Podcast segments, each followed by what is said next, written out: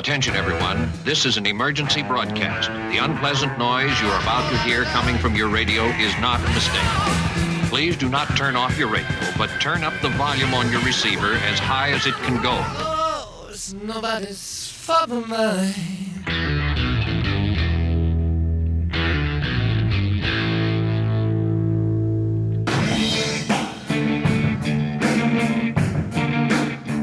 Well, it's an intro you haven't heard in a while. That's because uh, I feel like we're less consistent than some other podcasts out there that I could say. I'm not going to say Bondcast or anything, but um, welcome everyone. Hello and welcome to Rock Out Led, the uh, the podcast where we get the lead out. It's all about the greatest rock band of all time, Led Zeppelin. My name is Steve Glosson. Glad to be along with you, and with me is our resident Led Zeppelin expert. You got a question about the Zepp? He's got the answer. It's let me do it the way they do it on RFR from Chicago. My good friend and yours, Jimmy Mac. Hello, Jimmy. Hey, Steve. Hey, Zepp heads. Yes, we're back talking Zeppelin. We're getting the lead out, if you will. Oh, by the way, I saw that uh, act. It's touring. It's called Get the Led Out. Oh yeah. And uh, yeah, I, I, saw it a couple weekends ago, and uh, they do a pretty good job. They're super tight, super rehearsed. Unlike Zeppelin was live, Zeppelin was the exact opposite of uh, super rehearsed, and uh, they they went way off the uh, the you know off the the farmland and out into the wilderness when it came to performing music live. They were improvisational and experimental a lot of times on stage and unpredictable this act, Get the Led Out, is touring, and uh, they do note for note versions of the studio tracks. Oh, wow. So where okay. Zeppelin would stretch out dazed and confused into a big long jam, these guys keep it real tight note for note the way you hear it on the album. Yeah. And it's that's cool. Um, but after a while, I'm like, boy, I, I really miss the uh, improv that Zeppelin would do. And, and these songs are almost structured to be taken out live and stretched as far as you can. However, this band was doing tracks that Zeppelin never performed live. So to get live versions of things like uh, D'yer Mak'er, for example, which is a song Zeppelin never played live, to Oh, actually wow. hear it live that was pretty cool. Hmm. So these guys super rehearsed. Um, you know, they could be serving a residency in Vegas somewhere. You Oh, know, wow. it's it's that kind of So show. this is this is get the Led out. This is not the Jason Bonham Led No. Zeppelin experience. now Jason Bonham is coming to my area. He's going to be um, actually playing in Joliet, Illinois, which is about uh, I don't know an hour outside Chicago. And uh, he's going to be playing there in December. And I've seen Jason and his band several times. And they do also very tight studio versions of Zeppelin tracks, but they stretch it out a little more, you know? Yeah. They'll, they'll, they'll take it off into a different direction and, and really jam. And that's what Zeppelin Live would do. They would really jam. And, uh, and, and not to say that get the Led out doesn't jam, but they stay within the framework more than traditionally Zeppelin would. Well, let me ask you this: in the past, I don't think we've talked about them. Have you been exposed yet to Greta Van Fleet?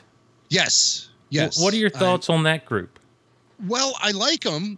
Uh, they sound a lot like Zeppelin. Sure, they do. Okay, but a lot of bands have tried to do that over the years. You remember in the late 80s, it was always about the Zepp clones that were out there. Mm. Bands like Whitesnake with David Cover version. Oh. Or I'm, I'm sorry, David Coverdale. Don't let uh, don't let Kristen hear you say that. It was Robert Plant, I think, who gave him the nickname David Cover version Oh, wow. because he was a little frosted about David essentially stealing his act when uh, when uh, Whitesnake went through their late '80s MTV video uh, era. Hmm. And I mean, it was obvious that Coverdale was. It seemed like he was acting like Robert Plant in those Yeah. videos. And then you have John, what was it? John Sykes, I think his name was, the guitar player. He comes out there with a violin bow. I think Jimmy Page said he almost fell out of his chair when he saw that. Well, Page and Coverdale did some team up albums, didn't they? They did. They did. They did one album, Coverdale Page, which was a really good album. Yeah, yeah, I remember it being good. And uh, I think they had the drummer from Heart playing in that band. And they were going to tour the States, but they only did a tour of Japan in support of that album. And I think Jimmy Page had ulterior motives with that whole project. I think, uh, A, Page was sitting on some material he really wanted to record. And B, Robert Plant was not returning his calls. So he said, okay, well, this will get Robert's attention. I'm going to get David cover version to join me, and we're going to tour Japan. And sure enough, before you knew it, we got the announcement about Page and Plant and the uh, Unledded show on MTV, followed by uh, an album and two tours. So uh, it worked, apparently. Jimmy was able to get Robert back into the fold for at least five years there in the 90s without John Paul Jones, which Right. I thought was kind of crappy, but whatever. I mean, it, I was just happy to be able to see Page and Plant perform live and uh, uh, see them a few times performing live. That really scratched an itch. Now, right now, as we are in the month of September, Yes. see, it, it was a race between me and Steve to see who's going to say September first, but I beat you to it. well, I thought I'd give it to you, man. Oh, Come on. thanks. thanks. So here we are in the month of September, and it's not any September. This is the 50th anniversary of Led Zeppelin. Led hmm. Zeppelin formed in September 1968. So here we are 50 years later. Still no announcement about any sort of reunion with Page and Plant and Jones and Jason Bonham, who would be filling in for his dad. But I have my fingers crossed. I think the uh, exact date is it the 25th of September or is that the date? That's the date John Bonham died. I don't know the exact date Zeppelin formed, but uh, they did get together at some point in a um, and have a rehearsal. I think it might have been August was the first time they got together and started playing, and then they went out and fulfilled some Yardbirds dates that Jimmy Page was still responsible. Because when the Yardbirds broke up, Jimmy was the only the last man standing, and he uh, he and Peter Grant, who were, was the manager at that time, they essentially gained ownership of the Yardbirds or a piece of it, a big enough piece to where they were responsible for these these dates that were still booked. So Zeppelin went out as the new Yardbirds and fulfilled those dates. That's like a that's like those tag teams from the 80s and 90s, the new Rock and Roll Express, the new Midnight Express. Now Zeppelin never had any sort of uh, aspirations to continue as the new Yardbirds. Right. It was all just done for billing's sake because those dates were already booked and committed to by the Yardbirds, and then the Yardbirds just spontaneously combusted, and uh, Jimmy Page was left holding the pieces. So he had to fulfill those dates. Um, and it's it, you know it's questionable as if whether or not they actually called themselves the new Yardbirds on all those dates or not, or if they were calling themselves Led Zeppelin and it was just billed that way as New Yardbirds. But uh, that one I, I'm not really 100 percent sure on. But that's how that's how the band got together. And so here we are in the month, and there's no indication that Robert Plant is going to get back together with Page Jones and Bonham. It just bothers me so much that Robert continues to deny his fans of the opportunity because let's face it, most of the Led Zeppelin fan base today were not alive to actually see Led Zeppelin perform right. live. Right. I mean, I'm a diehard fan. I never had the chance to see Led Zeppelin perform live. And, uh, it- you know, the last time they played in the States was 1977. They did have a tour scheduled for 1981. And tickets actually went on sale here in Chicago for the Chicago Stadium shows. But that was the exact same day that John Bonham died, was the day those tickets went on sale Yeah. Crazy. So um so I'm just I'm I'm a little upset with Robert because I get it. Listen, I know he wants to forge ahead on his own and create his own music and stuff. But he is just constantly flipping the bird at people who have been supporting Led Zeppelin for all these years and never had the opportunity to see him perform live, and at Jimmy Page, who's been really itching to get a Led Zeppelin reunion up off the ground. And after they did that reunion show in 2007 in London, you thought for sure there was going to be a reunion tour attached to that, and it just didn't happen because of Robert Plant.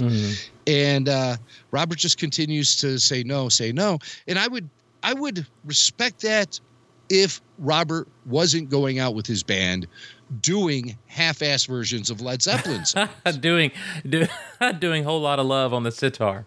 yeah, what is it with all that droning and all that stuff? Yeah. That is that doesn't rock. It feels want- it yeah. really feels a lot like um and I hate to bring this group up and you know in such a holy setting, but it really feels a lot like the Beatles. Once they were done, they were done, you know, and and John Lennon continued to be a little bit I guess you'd call it creative. You know, but it was this it was just a different type type of thing, you know, of course his life cut short and and the Beatles never really had that chance to to reform um but you I think they would have too. I think the Oh, Beatles sure. would have gotten back together. Sure. I don't. I don't think there was as much. I don't think there was a lot of bad blood or anything, from what I understand. I, you know, I think they just decided it was time to quit, and then I know I, re- I remember Paul McCartney telling a story about um, Lorne Michaels came out on uh, Saturday Night Live one night, and he because there was all this stuff people were offering the Beatles all this stuff to get together, and he came out and said, "I have a check here for three hundred dollars if you will come to the show." That's Yeah. the Beatles, you know, as a joke. And uh, and McCartney said he was watching with Lennon, and Lennon's like, "We should do it." And you know, but I, I for whatever reason, it just seems like it seems like Plant is so afraid of even all these years later being pigeonholed back into this thing, and I'm just like, come on, man, this is the good stuff. This is Well, I, I agree. And I think that the chemistry with Page and Plant is still there, at Sure. least judging from that concert they did 10 years ago. yeah, And it's just unfortunate they didn't follow up on that energy with a, a tour. Yep. A, you know, a few tours. Maybe even that could have led to an album. Why not? You know, it's just, it, it, it bothers me that Robert prioritizes uh, his own stuff, which, you know, is fine, but if, if don't then go out and perform Zeppelin music. If, if you're really going to take that stand, leave the past in the past for real and stop giving me, you know, god awful versions of Black Dog that don't even resemble. How much? How much of it do you think is kind of clinging to the fact that uh, even though that Jason's out there doing his thing, that John is not around? Well, I think that does have a lot to do with it.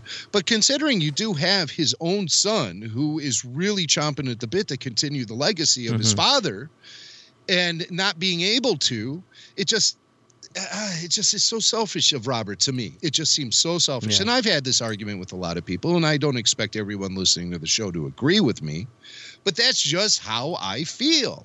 And um, I think, you know, Robert still cashes in on his legacy enough to the point where he should legitimize it and reform Led Zeppelin with Page, Jones, and Bonham. Now, um, there was one other thing I wanted to say about Robert.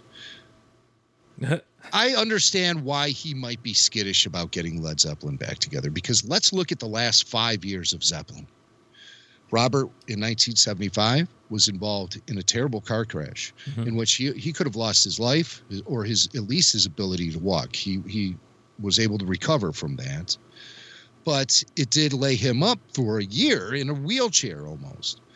Um, then two years after that, while on tour of the U.S. in 1977, his five-year-old son dies, and uh, I, I forget what it was, um, some sort of. Um, um, like uh, bacterial uh, or, or some sort of disease he got. But I mean, it was sudden. It was sudden. Okay. Um, I'm not sure how Robert's son died, actually. I, I thought it was like, how did Robert Oh, that's a fun Google. son die? Uh, but that happened in 1977. And it was, yeah, an unidentified infection. Mm. And he was six years old, Karac Plant. And uh, while they were on tour, apparently Robert received a call from his wife saying that uh, their son was uh, seriously ill, cut the tour short. Um, they were in New Orleans when Robert got this news, and uh, unfortunately, Karac died. Now, strike two. Then, in 1980, his best friend drinks himself to death. John Right. Bonham dies. Yeah. Strike three. I think Robert might actually be a little nervous about getting Zeppelin back together, fearing negative mojo might Mm, resurface. yeah. And, you know, of course, with the rock and roll, uh, the legends of rock, you know, I mean, uh, the uh, the stories and everything. Uh, some people are like, well, you know, Jimmy Page was uh, involved in the black arts. And uh, that's why Zeppelin was so successful, but there had to be sacrifices made. And I was like, holy crap. So, I mean, but whether or not you believe that narrative, Mhm. which I certainly don't. Um, but uh, you know, there there could be something. You know, Robert seems like he's a pretty spiritual kind of guy. You know, someone who definitely uh, maintains that uh, the, the sort of hippie perspective. Yeah, he's very new agey. Yeah, Yeah. it seems that way. And so you would think that maybe he just doesn't want to go back there for fear of negative mojo. Sure. So uh, that could be one thing because I, I can't I can't explain it. So you know I don't want to be so harsh and say Robert's being selfish and everything, but I I do think that his legacy begs to be revisited, and it doesn't have to be, you know necessarily be forever, but uh, No, I think I think it'd be great because none of the guys are getting younger, and and that the uh, the concert from 2007 at the O2 Arena is fabulous. yeah. Like that that is a great recording, and um, so maybe uh, you know the the first album actually wasn't released until January of '69. So maybe they're just waiting for that 50th anniversary to maybe announce something. Well, we'll see. Yeah, we'll see. We'll see, but uh, it it seems like uh, I, I I thought there was something that's being planned. It just hasn't been announced yet. Yeah. So um, It's almost like Star Wars fans expecting something big at Celebration and nothing ever happens.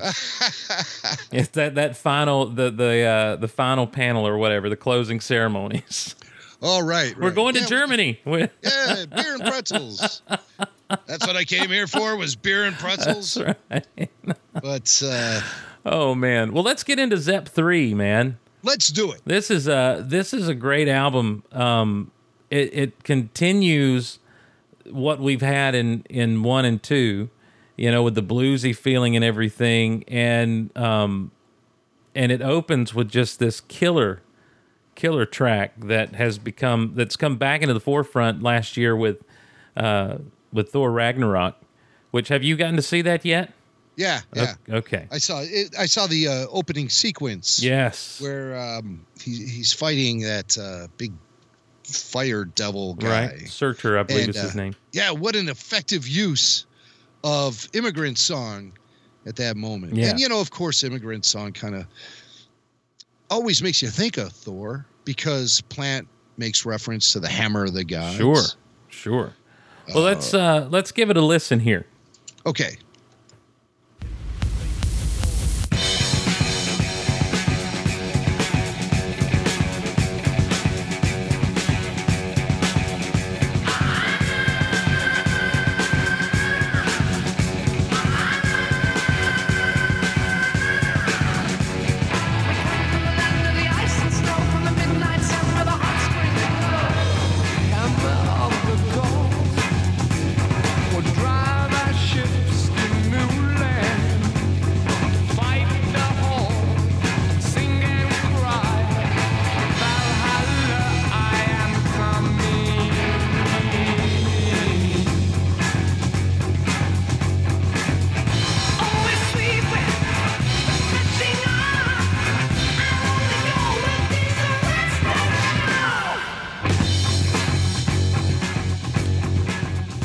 You know, on Rock Out Loud, Jim, as we say all the time, we we love to talk about opening tracks on albums, and you know, you imagine you you've spent a year or so with Zep two, and you you've memorized everything. You you're jamming out to all those songs, and then you You finally you run down to the record shop. They've got Led Zeppelin 3, it's release day. You've got it. You run home, you put it on the turntable, you drop the needle, and you hear in the background, you know, them counting down, and then just right in your face Yeah. with that driving, you know, guitar and and bass, and then just the the screeching vocals of Robert Plant, and it just jams. Like this is such a great way to to say as a as a group, we're back.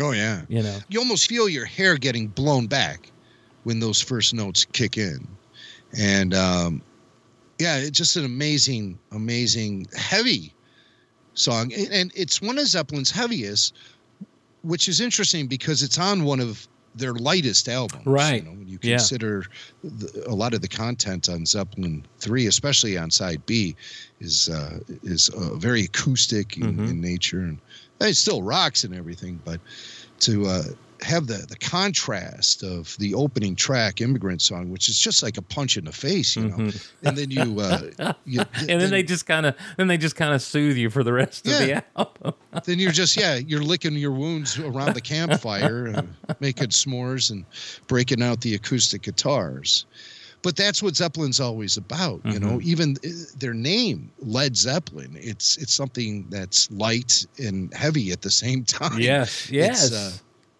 That's something that's always been there with zeppelin the uh, the real heaviness factor and then the fact that they can they can also uh, chill out with a, a, an acoustic piece. And this album really features their i would say their their first time to really show off what they can do acoustically. Now you have a few tracks on zeppelin uh, 1 of course.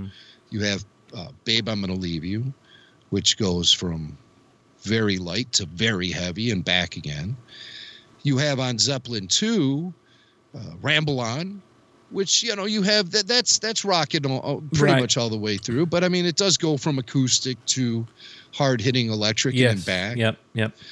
but this time is the first time you really have zeppelin fully committing to a lighter approach but they didn't want people to think that they had completely sold out and gone folky. So they wanted to put immigrant song at the beginning of the album to say hey don't forget we could still kick you really hard below the belt if we have to. Yes. and and here it is. So just just before there's any conversation about us you know becoming a folk act we'll throw you one of our heaviest numbers right out of the gate. But and that's great stuff. And of course then all the the, the visual imagery of Mhm. you know the vikings storming the shores and you know plundering taking whatever they want you know it's it's it fits in so well with um, that viking imagery. And then bring it up to uh, current day and you see it at the beginning of the thor film. You're like yes of course. It's it's it's like milk and cookies you know it goes together so well well, you just wondered they should have done this from the get go with those Thor movies, you know, and, and that kind of been a driving thing. Of course, the I, I think I don't want to get too geeky or get too too far off the reservation, but I think the inclusion of the immigrant song came as a result of the the success of the Guardians movies, where they used you know pop and rock music soundtracks, and and they said, hey, this could really work for this character, and it's kind of we're going spacey again with everything, so let's let's throw this in there. And if you haven't watched the whole thing, I, I don't want to ruin anything for you, but it comes back around, and it Oh, and, it's. I figured it would. and I it- have not seen the whole movie. and it yet. comes back around in a perfect way, even more perfect Ah. than that opening sequence. So Okay, good, good. Giving me something to look for. yes, yes. So You know, the reason why you don't get a lot of Zeppelin in movies and things is because they've been notoriously tight about letting people have the rights to use their Mm-hmm. music in movies. And it rarely happens. well, you know, Jack Black broke the seal on this one with School of Rock. With School of Rock with the immigrant song Right. specifically. Yes, right. And if you have the School of Rock DVD, you'll see there is some bonus footage of uh, Right. Jack Black's video plea to Led Zeppelin to please let him use Immigrant Song in School of Rock. Robert Plant, Jimmy Page, John Paul Jones, the gods of rock. And the greatest rock band of all time. We need your song, man. We need the immigrant song. This is a movie about rock. And without that song, this movie will crumble into smithereens. Oh no, the movies kick ass. But dude, your song would be the hard rockin' cherry on the top of the mountain. Please. One time. I just want you one time to repeat after me. Lords of Rock, Led Zeppelin!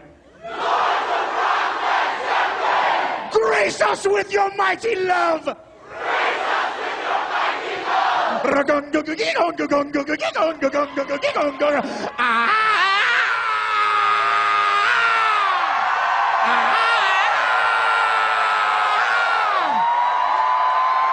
And it's for such a great moment when they're riding in the van and he's you know he's doing the sing along thing. And and I'm like and that's when I realized I'm like oh Jack Black is basically me in Hollywood. Because I used to do that as a youth pastor with kids right? I would just turn you know whoever's in the front seat and kind of do the same thing and just kind of rock out that way.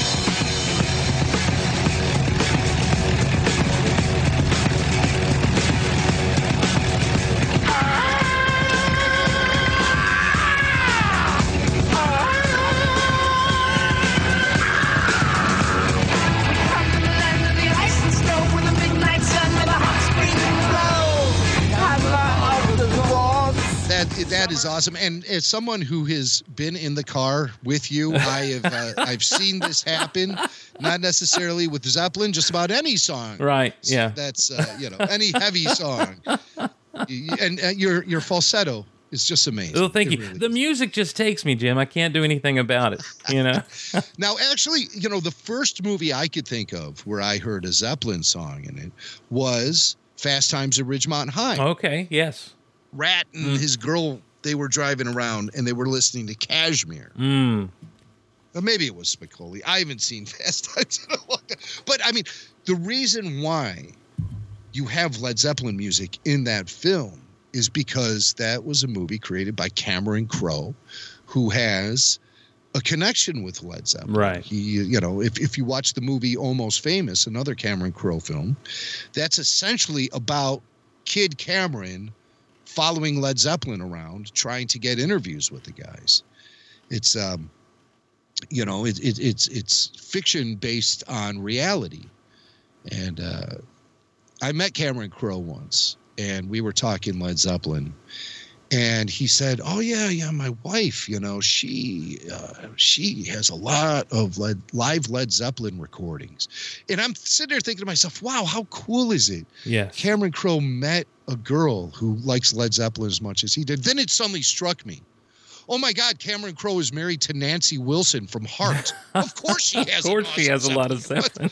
oh my God, you know, it was just like all this crazy stuff was happening. And I was in the studio too, and I remember when Crowe left, there was a a kid he was sitting behind the soundboard. I'm like, "You recorded all that, right?" He goes, "Was I supposed to?" oh no. I'm like, oh, you didn't get that, Cameron Crowe? I said, didn't you see me like pull the mic over? No, I didn't get it. Well. It's like, son of a. He's like, I don't even know who that guy was. Well, um, apparently they released this album or this song as a single off the album. I think it was one of the first singles off the album. Yeah, And there was one a- of the rare times that Zeppelin would release Right. a single. And there was a lot of uh, stuff they did apparently for this album in studio that didn't that didn't go on the album. So on the B side of the Immigrant Song single, there's a song called "Hey Hey What Can I Do." Right. and uh, and and it and it goes to what you're saying. It, it I wouldn't call it folksy. I'd call it almost more bluesy. Um, but it it's very much kind of what you're saying about the rest of this album. It it really tones it down. So uh, this is hey hey what can I do?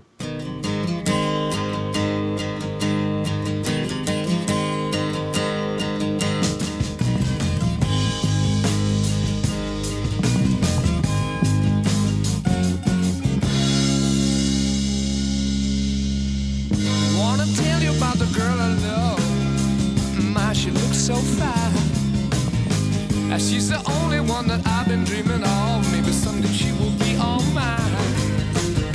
I wanna tell her that I love her so. I thrill with her every touch. I need to tell her she's the only one I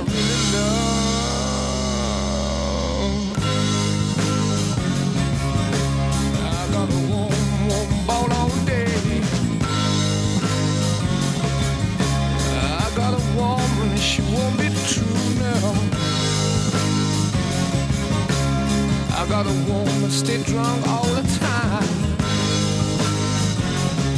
I said I got a little woman and she won't be true. On Sunday morning when we go down to church, see the men folks standing. I love this song, Jim. What a great song. And uh, interesting about it is that uh, it, it was a total rarity, this song, for the longest time until the 1990 Zeppelin box set. Mhm.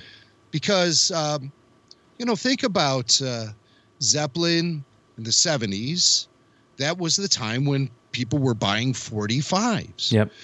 But when I became a Zeppelin fan in the 80s, Zeppelin, of course, had broken up and CDs were starting to come onto the scene in the mid 80s. So you weren't really seeing vinyl so much, especially 45s. Um, it was starting to get phased out.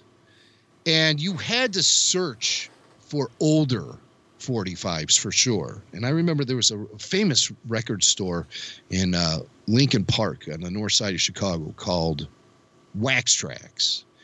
And I had just gotten into Zeppelin. This is early 80s, shortly after Bonham died. I mean, I knew about Zeppelin, but I was just a kid in the 70s. Yeah. So I hadn't really developed my musical identity until the 80s. As most kids, I, I always put that around 12 years old. I think that's when you really start to notice a kid beginning to identify with music that means something to him or her. And so about this time I found myself at this record store. I couldn't drive yet, so I took the train to get there. I was meeting up with some friends and I was flipping through the old 45s they had. And I pulled out Immigrant Song. And I was like, Immigrant Song, this this is cool. I, I oh, okay, I'm going to get this one. And I didn't even know what it was. Little did I know the B-side to Immigrant Song was Hey Hey What Can I Do? Mm. A song that no one was able to find. Wow. So I suddenly found myself becoming the popular guy because I had the vinyl of Hey Hey What Can I Do? I mean, I found that like the girls who had never talked to me were all of a sudden interested and you know, uh, hey, uh, you know, do you mind if I uh, come over to your place with a blank tape? And I was like, oh my God, what's happening here? What's going on? oh man, that's So- like that's like growing up with a blue snaggletooth and not knowing what you had the whole time. Jim, So, your hey, hey, hey, but see, hey, hey, what can I do? Started to get some airplay. yeah, with the rise of the classic rock FM stations in the mid 80s. Like, I mean, stations that were calling themselves classic rock, you know, Yeah. and with their two for Tuesday and all that stuff. Two for and so they would actually play, Hey, hey, what can I do? Mm-hmm. And, and people are like, Well, how can I get this song? How can I get it? And no one could find it because it wasn't on the Led Zeppelin 3 printing. And so you, the, the, the seven or the, um, the 33 and a third. And so you had to go and search it out. And you'd have to go to specialty shops that had used records and to find the old 45. Um, and, uh, and so people were really interested in this track that seemed so rare up until 1990 when the uh, first box set came out and uh, they included hey hey what can i do your your discovery of this song is so much cooler than mine. okay I, I started to get into Zeppelin in high school yeah to impress a lady. And um, in 93, I think, the, the Encomium CD was released. which is a bunch tri- of bunch of Led Zeppelin covers, yeah. covers yeah Tribute to Led Zeppelin. And on that album, uh, Hey Hey What Can I Do is performed by none other than Hootie and the Blowfish. oh And now listen, they were huge. i know i remember Hootie was huge. Yeah. And I really dug that song. I'm like, this is it, it was at the time one of my favorite songs off that album. I'm like, well, what album is this on? And so, you know, I didn't there was no internet. There was, you know, and and there was a Walmart in our town. And that was about it. So you so I'd go flip through the CDs, you know, where they had Led Zeppelin CDs and you know, you go, Well, it's not on one. It's not on two. It's not on three. It's not on this weird one. It's not on the, you know, and I'm, where does this song come from? And, um, and so finally, uh, I, 95 with the, the 95 remastered box set. That's when I realized, oh, this is what's going on here. Ah. So- But for all that time, you only had Hootie. Only had Hootie for about a year. Yeah. Oh, wow. Yeah. Because we couldn't, our, our, our, the classic rock station we could listen to wasn't really a classic rock station. It was more of a rock station. And so you may get some Zeppelin, but then it's going to be mostly Soundgarden and Pearl Jam that was playing at that time. And we were picking it up from Savannah, and everything else was country music. And so you had to develop your own, you know, you had to make your own mixtapes and stuff because you couldn't depend on the radio in 90 in Hazlehurst, Georgia. Right. In wow, that's interesting. Yeah. Yeah, regional suppression of. Were you guys allowed to dance? Oh, sure, town? sure. It's like Footloose? Oh, right? sure. Yeah. No, it wasn't, wasn't that bad. Well, you know, uh, so that um, you know, the the Hootie cover, that was that was pretty much an accurate uh an accurate uh, retelling of Yeah. the song, wasn't it? It was they didn't do anything sort of off the deep end. With Yeah, but it you was got pretty straightforward. but you've got Hootie's range and you've got Plant's range. So It's so different animals. So when Plant's like, I got a little woman and she won't be a true, you know, Hootie's like, I got a little woman and she won't be a true. Yeah, it- okay, you know, there's just something a little more raw and rough about what Zeppelin's doing that just makes it that much cooler.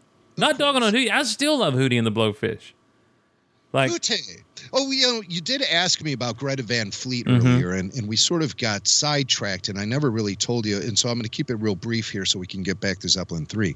But what I like about them, they're, they're young kids who are rocking, and you don't see enough of that nowadays. right? Yes. And they do a great job of replicating the style that Zeppelin established while I think creating something pretty cool and uh, original themselves. Yep. I like the songs they're doing. Me too. And sure, yeah, they're in the style of Zeppelin, but I mean, I think that's an important thing to carry forward. You know, in the year 2018, Mm-hmm. when it seems like rock radio is dying out and kids are into EDM and hip hop, and they're not really carrying on the tradition of rocking balls out rocking. Mhm. And so I like to see young guys doing this, and they are young guys. Some of them are still teenagers in this band. Yep. Now the kid, the lead singer, he's uh he's a he's a piece of work. He nails early Robert Plant. Sure, he does. just- yeah. but with better control. And I like that. And so they're able to incorporate all of those great elements of Led Zeppelin and carry it forward in this new band. Um, and I think they do so unapologetically. Like I was saying before, when we thought of Zepp clones in the hair band days, we were thinking of bands like Whitesnake or uh, Kingdom Come Hmm. uh, which we called Kingdom Clone. but I mean, there was a lot of that going on. But those guys, they didn't have the rawness that was essential to Zeppelin. They Mm. they lacked this raw quality. It was almost done too well, too perfectly, too well produced, so glossy. Greta Van Fleet does it differently. They are able to capture the raw animal energy of Led Zeppelin and uh, I like that. I, I like everything about these guys. And uh, I, I've read some uh, interviews where they're tired of being compared to Led Zeppelin. And I'll admit, the kid does kind of go up there and, uh, you know, go into Robert Plant poses, holding his hand up and all that stuff that Plant does. But uh, you know, if if they're able to carry on hard rocking tradition that Zeppelin was able to establish in the 70s, Yeah. and if Zeppelin themselves aren't going to go out and do it, somebody should. Someone's got to take up that mantle and go with it. Someone's got to carry the torch. exactly. for crying And out so loud. we don't want to see rock and roll die. I'm happy to see uh, younger musicians going out there and just you know, blasting it like like these guys do. And so I, I hope they. I'm really curious to see what they can do because they sure seem to have the foundation Yeah. uh, uh, to build on. And uh, as they mature, I think uh, they're going to be able to put out some really good music if they can keep their band together. That that of course is always the other one Right. too. you know? There you go. Yeah. Yeah. Stay together, guys. Stay together. Oh, hear me. so yeah, Greta Van Fleet. Um, you know, I'm not looking at them as a replacement for Led Zeppelin, but I really dig what they're doing. Well, there's a there's a small, I don't know how small. I, maybe small is the wrong word, but there is a groundswell of of young people who are genuinely into rock and roll.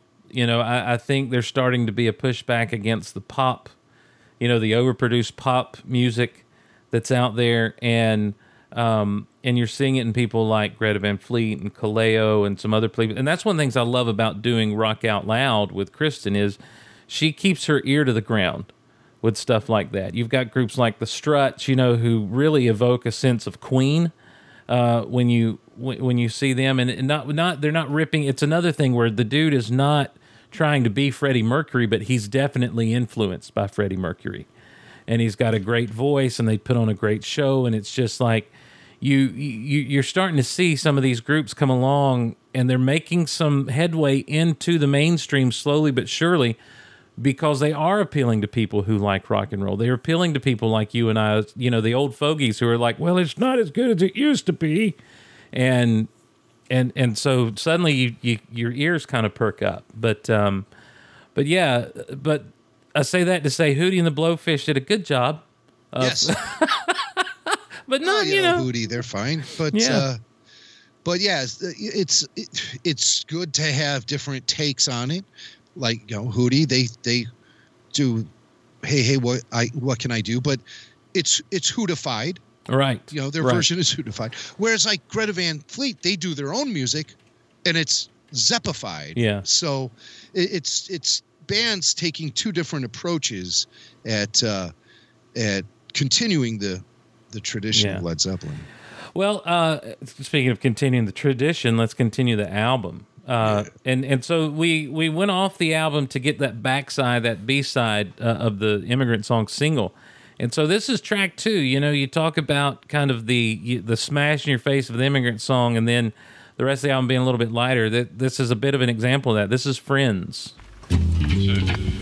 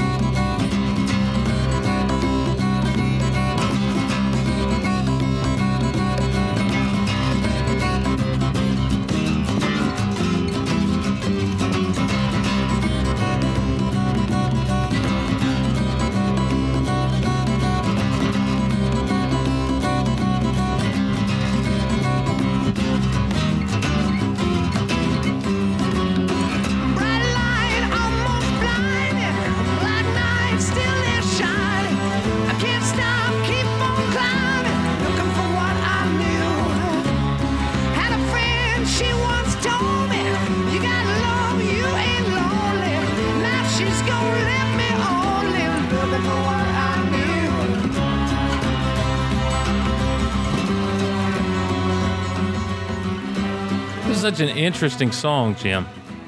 Oh yeah. Uh, you really hear now. Um, you're hearing the acoustic influence starting to grab hold. Even though this is an extremely heavy song, you know, Yeah. in my opinion, I've always felt it's extremely heavy. Uh, Robert really just brings it. You do have that acoustic atmosphere, and that was all developed during the songwriting process. Page and Plant went out to a cottage in Wales called the Bron-Yr-Aur. Okay. Have you ever heard of these stories about? I've not. No. okay. Robert was familiar with this old, like centuries old cottage built out in the countryside in uh, in Wales. Beautiful rolling hills and uh, a, a huge valley that this uh, cottage overlooks. It's up on a hill, and it's about three miles away from civilization. No running water, no electricity, and that's where Robert suggested he and Page go because they were burnt out from nonstop touring ever since the band formed. These guys were on the road, and when they weren't on the road, they were in the recording studio. So Plant suggested to Page they go out to this cottage. And Plant knew about it because he had gone on vacation there when he was a kid. And he said, This place will be perfect and we can write songs out there. And that's where you take note of this acoustic influence that infiltrates Led Zeppelin with beginning with this song Friends or you you know of course uh, hey hey what can I do that almost is a song that seems tailor made for the campfire Mhm. you know Right, acoustic yes. guitars Yeah. and everything. So, but I mean, you're you're noticing this influence about from these songwriting sessions that Page and Plant had out at this remote cottage, and uh, that cottage still stands to this day. You can uh, go there and visit it. I would love to go someday. It would be great to record an episode of Rock Out Led Oh man. from the actual cottage. We could sit there and we can, uh, you know, we can play uh, acoustic guitars and bongos. But uh, yeah, Bron-Yr-Aur, it's spelled, and, and Zeppelin has uh, a couple of tracks. Uh, one track here on Led Zeppelin 3, which we'll talk about in the next episode because it's on side two. Uh, they have the Bron-Y-Aur Stomp. And then Jimmy Page had a solo acoustic instrumental piece that ended up on physical graffiti, simply called Bron-Yr-Aur. Mhm. And, uh, you know, all, all my friends, you know, in the suburbs, we would always call it like Bron Ear Hour or Bron Yar, but it's pronounced Bron-Yr-Aur like that. Right. Bron-Yr-Aur. I've, I, And- glad you said that. When you said it, I'm like, oh, so that's how you pronounce that. Yeah, the Bron-Yr-Aur. And so, um, yeah, Page and Plant went out there, and they actually did go back in the mid '90s, and they shot some video for the Unledded, the MTV Unledded Mhm. reunion. Yeah. They did shoot some stuff there, I, I believe, in the same in the same location. That I haven't looked at that video in a long time. But uh, I think when they're playing Gallows Pole, they might be out there, or uh, or somewhere in that area, that big valley behind it and everything. This song, So yeah, this song is, I mean, it's got that acoustic thing going. I mean, right from the get go, the, the guitar strings sound like they're kind of loosely, you know, um, tuned, and then you have the the the hand drums coming in there, and, and and but then all of a sudden those strings swell up in the background, and and it's almost eerie. yeah. You know, there's a very eerie sense to it. Well, you here you start hearing very early seeds being planted of uh, the Page and Plant obsession with the Eastern music. You know, yes, yeah. the Indian music, and um, and yeah, this is where it starts. As a matter of fact, they went to were they in Bombay and they recorded Friends with members of the Bombay Symphony Orchestra. Mm. And uh, that, I believe, those tracks can be found on the expanded version of Led Zeppelin 3 that came out a few years ago. Um, but uh, yeah, they recorded Friends and four track, four sticks, which ended up on Zeppelin 4, Mhm. with uh, members of the Bombay Symphony Oh, wow. Orchestra. And there you get that droning sound again that Plant has become so fond of in his solo career Mhm.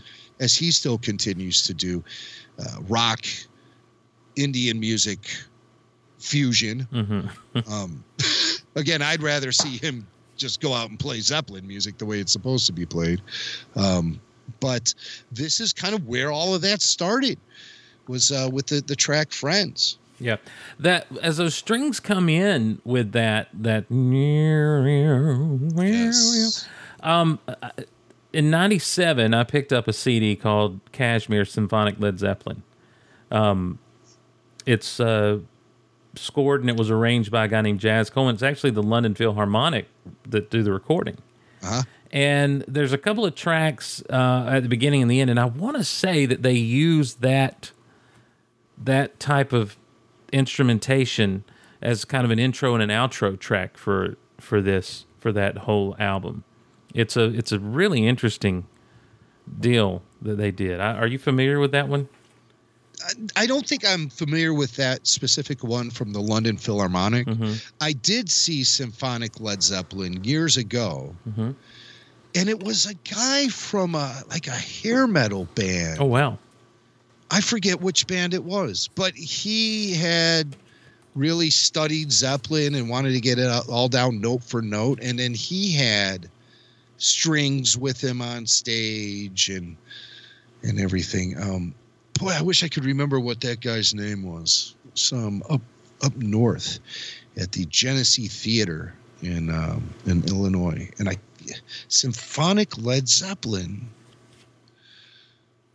but I can't remember the, the Yeah. guy. He was the guitar player, and he was from a hair metal band, but uh, I can't remember the name of the band or the name of the guy or anything about Well, it. it I haven't- sev- ten years ago. I Yeah, I haven't thought about or even pulled out this album in a while, and um, and then I got to looking as I was listening, you know, getting ready for this. I said, "Ah, that sounds like I think it was on that one album because I'd listened to it for a little while, and um, and so I'll I'll try to get these tracks to you, let you hear them. It's actually Yeah. not it's not bad at all. It's some good stuff. So I'm surprised What's I don't I don't have that in my stash. yeah, But uh, yeah, you know, there there's been various versions of that, but I think the London Philharmonic is probably the most well known, Mhm, even though I haven't heard it. Yeah. but uh, but yeah, so Friends, a song never really performed live by Zeppelin, not at all actually, but Page and Plant did perform it, I believe, when they did their uh, their tour in the '90s. I'm pretty sure they played Friends. Uh, they they played a lot of acoustic stuff Mhm. that Zeppelin never really did live too often.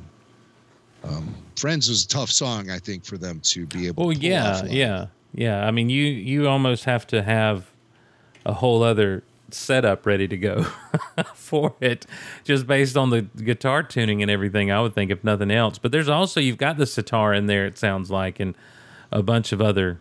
I don't know if it's a sitar. It's a, there's a string section in there. There is a string section, but there does sound in the background like a little down, down, down, down. I don't know. I don't know if I hear a sitar. Um, I hear definitely hear acoustic guitars, Yeah, and then of the strings, of course, were arranged by John Paul Jones, and the whole thing Mhm. was produced by Jimmy Page. Mhm.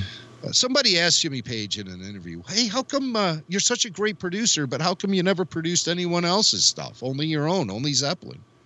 He say, "Well, um, you know, he's always like so like very polite and Mhm. just kind of like yeah, whatever." He's like, "Well, I suppose it's because no one's ever asked me." You know, it's like what? That's all it would have taken. maybe maybe what I'm hearing and mistaken for the sitar is the pedal steel guitar. Is there a pedal steel in it too? That's I'm just looking at some some notes here on the Wikipedia. Oh, Jimmy Page is is credited with guitar, pedal steel guitar, the banjo. All right. Yeah, well, I think that uh, would attribute, you know, contribute to some of that droning sound you hear. Mhm. But yeah, I thought that was more of the strings. Yeah, there is a there's a little down back down back up, down back.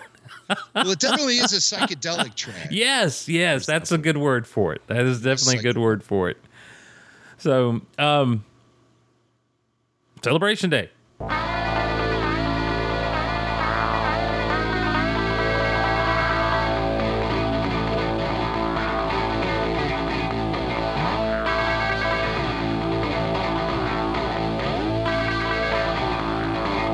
Face is cracked from smiling, all the fears that she's been hiding.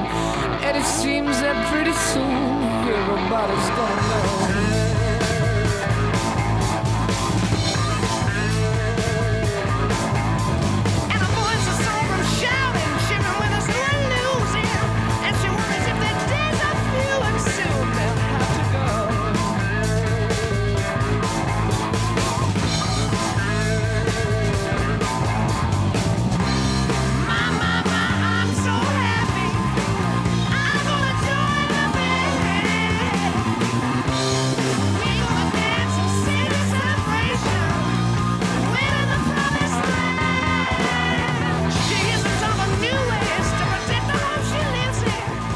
Get lost in this song, Jim. Yeah. I'm not gonna lie to you. I get lost just jamming to this song. Um, I love what's going on with the bass. There's just uh, he's just running up and down that bass, and um, and also this. You know, you talk about you go from something like Friends, which has that very, as you said, psychedelic, right back into this, and this feels like bluesy Led Zeppelin more than anything else we've heard so far. It is bluesy. Uh, it rocks hard. Mm-hmm. The riff, that riff that Page plays, always reminded me of Jimi Hendrix's Purple Haze, Mm. where he does that. bow, down, down, down, Yeah. down, down, down, down. It, it, it Yes. reminds me of the riff from Purple Haze. Um, it, it, I love how it, it begins with the, the drone coming off of Friends, and then it just segues right into Celebration Day Yes. With that Jimmy Page just guitar. you know, He's just scratching the strings at that point. Um, it was used that riff for Celebration Day. Um, oh no, no, I'm confusing that with another song. So forget that. But Celebration Day was a song that was played live Mm-hmm. quite often um, in the early 70s, and then they brought it back at the Knebworth Festival in the late 70s, and I think that was the last time it was ever played by the band. Um, on the Song Remains the Same album, you have okay. So in the movie, I don't think you Celebration Day was included in the original release of the Song Remains the Same movie, but it ended up on the soundtrack Hmm. right? And then Black Dog was in the movie, but didn't. It's not it on to the, soundtrack. Yeah. So, like, it was confusing. Celebration Day. What's this? Well, Where's Black Dog? hey, hey, Mama. The, yeah, I, I, what? Where, what's going on? what the heck? So, uh, but a, a great track, a real rocker. Apparently written uh, as a tribute to uh, Robert Plant's adventures in New York City. Hmm. And uh, yeah, I mean, um, sometimes I guess a forgotten Led Zeppelin song. It doesn't really get radio airplay. Right. I think that might have to do with the fact that it does. It it it it, it is bridged together with friends, Mhm. so it kind of gives you an awkward launch with that that Moog synthesizer drone in the background. Yeah. Yeah. Uh, so that might have been something that discouraged FM radio from playing it because it seems like they play just about any other Zeppelin song. Big uh, contradiction going on here from uh, this first side of the album to the second side. Sure. Sure. Get, well, you know, this isn't as and- this isn't as heavy as like immigrant song starts out, but it's also not kind of the light touch that we get as as we move forward either. Right. Right. Right. No, no. I mean, this is this kicks down the doors and just you know takes over the party. But you can Um, also, but I can also see just a group of guys sitting out on the front porch of the general store, you know, with their little guitars, sitting around doing this song. You know, um, the, the you know the, the the local blues group out there. You know, they just kind of sit around all day because they got nothing else to do but sit outside and sing the blues. They're going to sit outside and sing Celebration Day. Well, you know that eh, what Robert Plant brings to the song, though, I think is difficult for the guys on the street corner to replicate. Oh, sure. maybe Hootie can do a version Hootie- of this. Well, he's sorta, you know, he's doing uh, he's doing country music these days. But uh, well, maybe he'll come back to rock for this. I'm just I'm talking about just the basic groove of it. The doom doom doom doom doom you know that that stuff that's going on. Um Yeah. You know, all the fills and everything. No. Uh-uh. And and you're not going to have anyone running the bass like John Paul Jones is on this thing. yeah, he he's uh, really uh, making a statement with his bass playing in this song, as he does on a lot of this album. I think Jones's best bass playing is is still a f- we're still a few albums away Mhm. from that, but uh, he's he's definitely holding down the bottom very well with with John Bonham as he always does. Well, we move on. Speaking of blues, Jim, here we All go. right. I Let's mean, get real bluesy. yeah, let's get it here on since I've been loving you.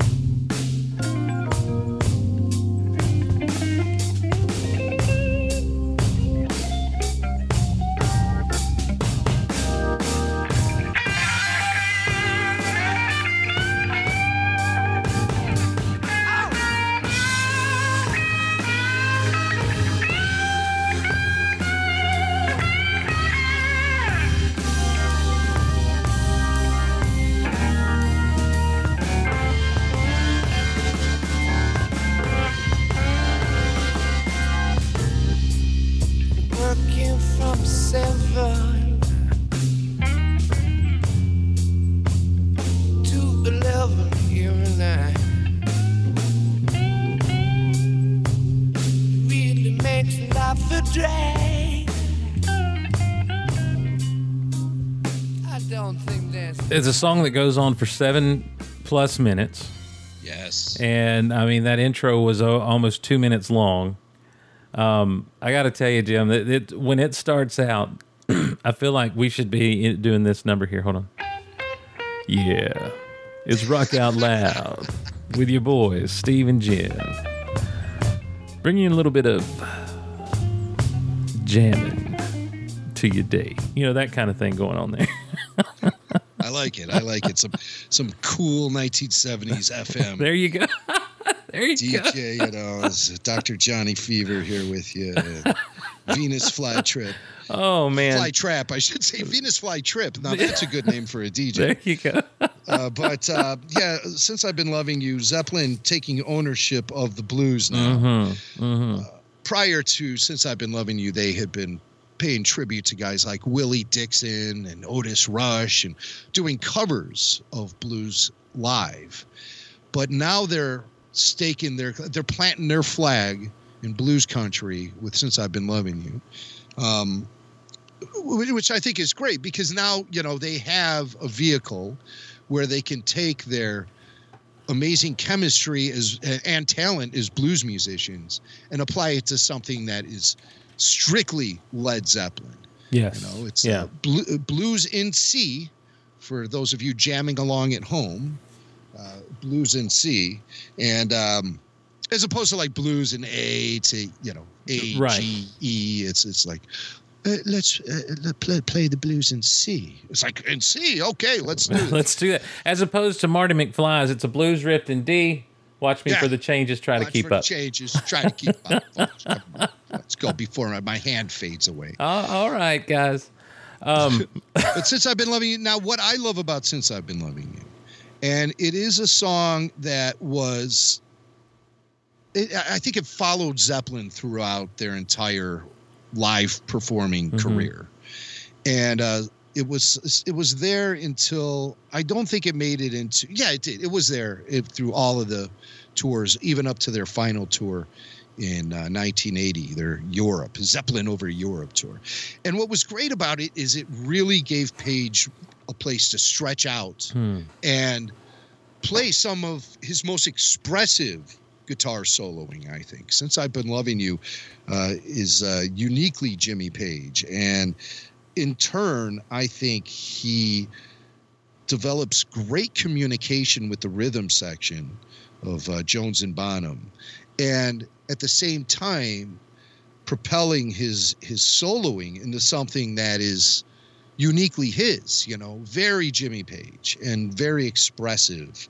And uh, something that uh, made like i said a great vehicle for live performances because it could go as long as you know they wanted it to Right, it yeah. could expand in all sort of different uh, jams and everything and um, which is a very tight piece. Always when when I listen to underground recordings of live Led Zeppelin, I always get happy when I hear those 1st Mhm. notes of "Since I've Been Loving You" because I'm like, okay, well, this is going to go off in some really interesting directions, thus making it one of their more unpredictable tracks when Yeah. performing it live. Yeah. So, and I like how Page goes again. It's that that light but heavy sort of thing where he gets real quiet and restrained and then it just blows up with Bonham joining in you know and, and to make it just go super loud and heavy mm-hmm. and then it gets quiet and reserved again and he'll let the notes hang out there a little bit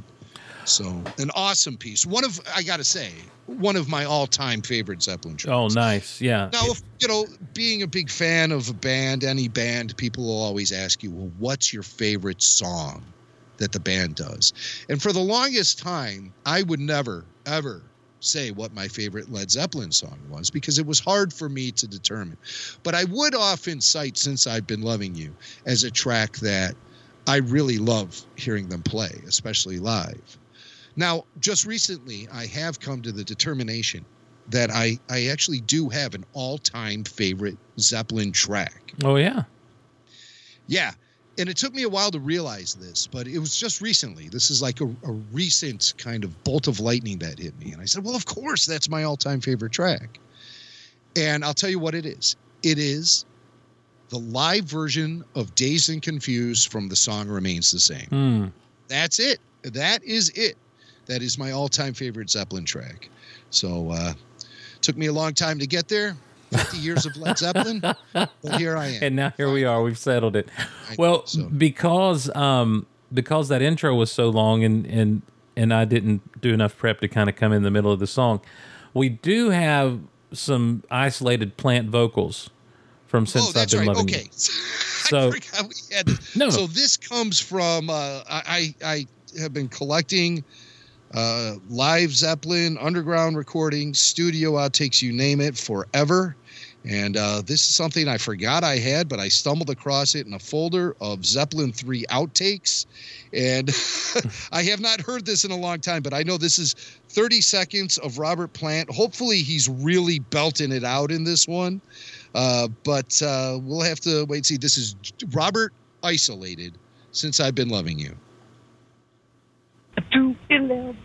To eleven every night. I said it kind of makes life a drag, drag, drag, drag. Lord, yeah, let it ride now, now. Since I've been loving you, uh, I'm about to lose my loving mind. Oh my gosh, dude! Now, the, the quality of that recording almost sounds like you were singing over a telephone. I was going to say that. I'm like, did he? Th- we've got Robert Plant on the line calling in. But uh, yeah, we, we really get to hear some of his uh, im- impressive vocal range right in there. And again, as I said, you know, very expressive for uh, for Page and his performance on the song, but equally so for Robert. You know, Robert uh, does not leave anything at the door; he brings it all inside, and uh, and it, is a one hell of a great performance all around for the entire band. I've not heard him. I mean, the the, the most recent I've heard Plant sing is from that 2007 concert concert album. Yeah. Um, surely he has no voice these days. Oh, you, what to do something like that? Well, uh, yeah, at all. I would. I mean, like he surely he blew it out during Oh yeah, time. that was the, the beginning of the. Well, I, you know, Robert's voice did change Mm-hmm. dramatically uh, over the course of the Zeppelin recording and Yeah. performing career. I mean, he uh, and and some of that I might attribute to that 1975 car crash that I was talking Mm, about yeah. because it seemed like that was the thing, you know, from that 75 tour and then with uh, Presence and then through the outdoor to follow it and that 77 tour, Robert's voice certainly changed. And then when he got into his solo career, he was definitely doing a lot more crooning and a lot less belting. Mhm. So, uh, yeah, there, but there there is a, a significant voice change that has gone on with Robert. And you see that in a lot of performers, but uh, usually it happens a little older when they're a little older Yeah. and um and uh you know some of them still maintain the same voice. Have you heard paul rodgers sing? To this day he still sounds like paul rodgers. Roger daltrey's another one Yeah, who's been able Daltrey to maintain his uh his tonal power and and range and control and everything. But robert definitely has gone through so many different changes with his voice. As a matter of fact for the celebration day reunion uh that album and uh and DVD, that thing that was shot in 2007 at the O2 Arena in London, uh, Jimmy Page and, and John Paul Jones, they had to tone down their uh, their tunings uh, for Robert. They had to tune down for him. So um, it's it, you know you have to be really knowledgeable of music and everything. I don't notice it as much as some of my friends are who are musicians. I don't. I don't notice it as much as I notice when a band doesn't tune down, and the singer just has to sing an octave down. and he's or he's struggling to even, Right. Yeah. Yeah. Um, and I remember Jack Bruce, the bassist for Cream, who's no longer around, but uh, he was uh, when Zeppelin did that reunion in 2007. And uh, Jack Bruce always had kind of a chip on his shoulder about Hmm. Led Zeppelin sort of, you know, being considered the. The pioneers of hard rock and everything. Uh, he took exception to that. He always felt like Cream it did more to establish heavy music than Led Zeppelin. Oh. And of course, that's debatable, but he just didn't like Led Zeppelin. And he took a few pot shots at Robert Plant after that reunion tour saying, "Hey, you know, when Cream got back together, we didn't have to tune down for our vocals. We played the songs the way they were recorded, and uh, and you know, we we stayed true and authentic to them." Where Led Zeppelin had to tune down for those O2 shows. And again, like I said, it doesn't bother me because I'm not a musician, you know, but some of my friends are, are great musicians and they don't necessarily hear music, they can see it. and when that happens, then uh, you know, they're they're um they're perceiving things that are outside of my pay scale. Yeah, I don't I, like I said. I well, when we talked about, it, I remember uh, several years ago talking to you about that album specifically, and I was I was surprised at how good it sounded. And and you're like, well, they tuned down, and I'm like, well, yeah, but they did it in such a way as to really do a good job of making everything mesh and not, and you don't feel like when you know when you watch Bon Jovi sing these days, he has no voice anymore. Mm-hmm. And, Oh, and he, really? yeah, I yeah. didn't know that. And so everything that he's doing and singing is just like he tunes it down, but the rest of the band is doing the original key. Mm. And it just sounds weaker. It doesn't sound strong. But when the when the band tunes down for the vocalist, he's able to, con- to, to continue to sound strong, and everyone sounds like they're on the same page. I don't think there's anything wrong with that at all. I don't think it's a bad thing. I think it's just what you have to do with age. You know, regardless of what Cream did or didn't do, they, you know, it's a bit anyhow. I, I don't know. I'm starting to get a little too defensive here. All right, we have one more Yeah, let's round it out. This is side A, Side one. rounding it, rounding out side A with "Out on the Tiles."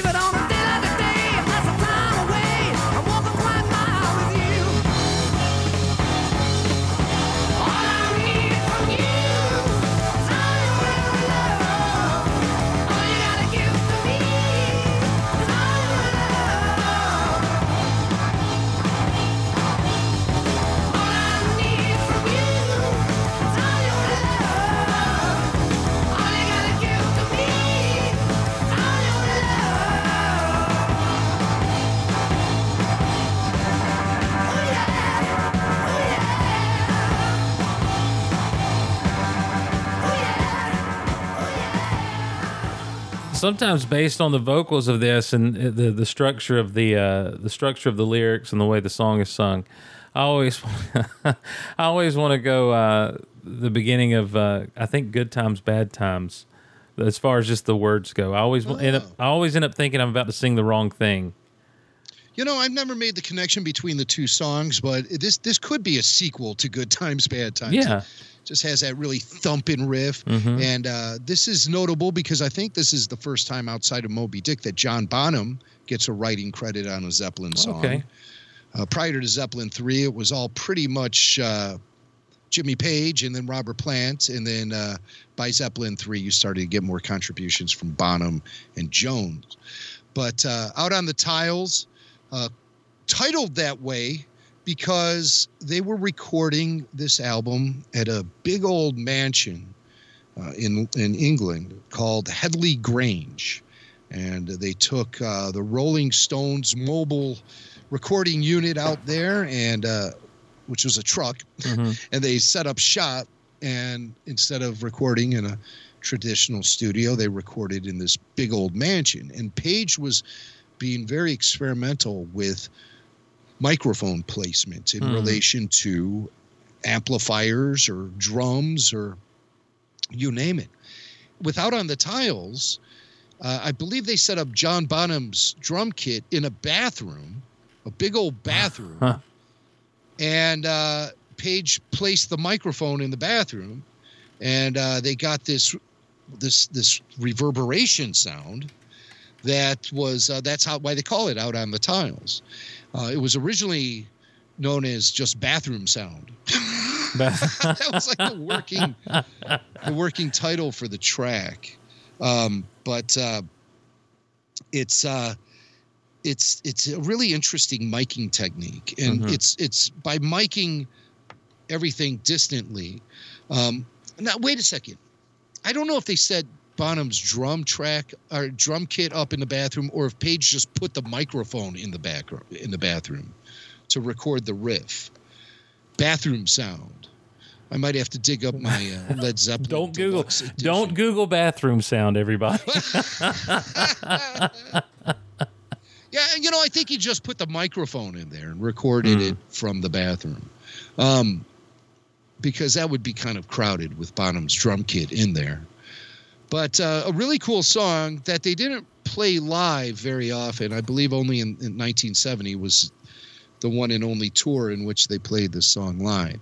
But the riff itself made for an introduction into Black Dog because you know Black Dog just starts off with vocal, or if Right. you listen to the album, there's some sort of weird guitar sound Yeah, that Jimmy yeah. Page makes before the vocal kicks in. Well, when they would play it live, occasionally they would use the riff from Out on the Tiles, and then it would go into Hey Hey Mama.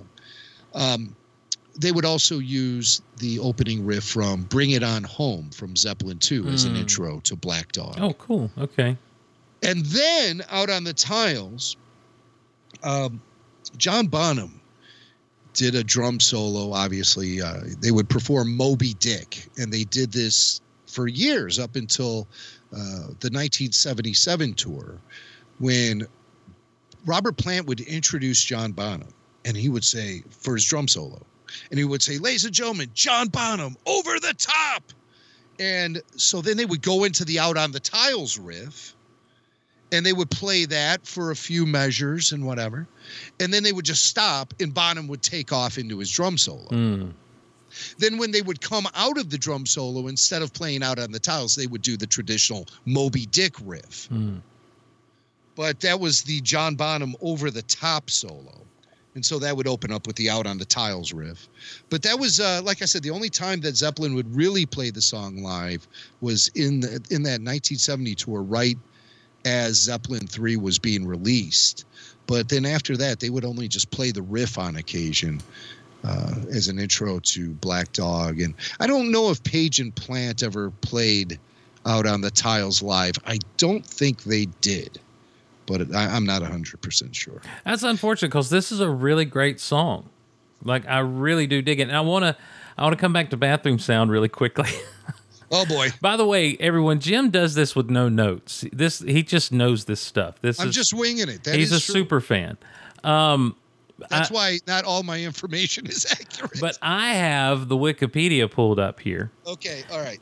And in 2014, um, this was this was reissued on a CD. There was a deluxe two CD edition, Yes. and on the on the deluxe edition, uh, on the uh, bonus disc that came with it, there is a track called "Bathroom Sound," Right. which is just the backing track and no vocals of "Out on the Tile." It's all instrumental out on the tiles. Mm-hmm. Yeah. Right. So, the, so obviously something was done in the bathroom there, Jim. I think he put the microphone in there. I don't think they set up the full kit. Hmm. But Page was experimenting with microphone placement. Yeah. Um, you know, and, and that's what does contribute a lot to John Bonham's big sound. Mhm. Is is there are a couple of factors there. Number one, Bonham's talent and hard hitting style. Uh, the fact that John Bonham knew how to tune his drums to get ultimate sound out of it. And number three is Jimmy Page knew how to record him. Traditionally, a lot of producers would place the microphone right up to the drum kit, but Page played around with different things like pulling it aside, putting it on the other side of the room, or sticking the microphone all the way in the bathroom if necessary. Hmm. And uh, in in that big old mansion that they were playing in, it just had this reverberation that couldn't necessarily be replicated by studio magic of the 70s And so Page would have to figure it out himself. I'm glad you brought up the deluxe edition bonus disc that came out in uh, 2014. Mm-hmm. Um, that does have a few tracks here that we've talked about. It has an alternate mix of the immigrant song. It has an instrumental track uh, take on Friends. It has an alternate mix of Celebration Day, a rough mix of Since I've Been Loving You, and then, of course, the uh, instrumental out on the tiles bathroom sound backing track. Um, but so, I mean, nothing really out of the ordinary. I do want to talk about a few things on the deluxe edition bonus disc on our next edition Okay. of Rock Out Led Great. as we go through side two because there are some really unique things in there and uh and uh, I have some tracks that didn't make it onto the Oh, deluxe edition wow. bonus disc, Okay. which surprised me, really surprised me. And uh, I have one set aside that we're going to play next time. Oh, fantastic. But I do have a cool bonus track as we wrap up this edition of Rock Out Led. I brought with me a very rare instrumental take of Hey Hey What Can I Do? So you'll hear all the uh, great uh, music uh, that went into that track. Um, like I said, essentially the ultimate Zeppelin campfire song. And uh, and so we're gonna we're gonna leave on that track.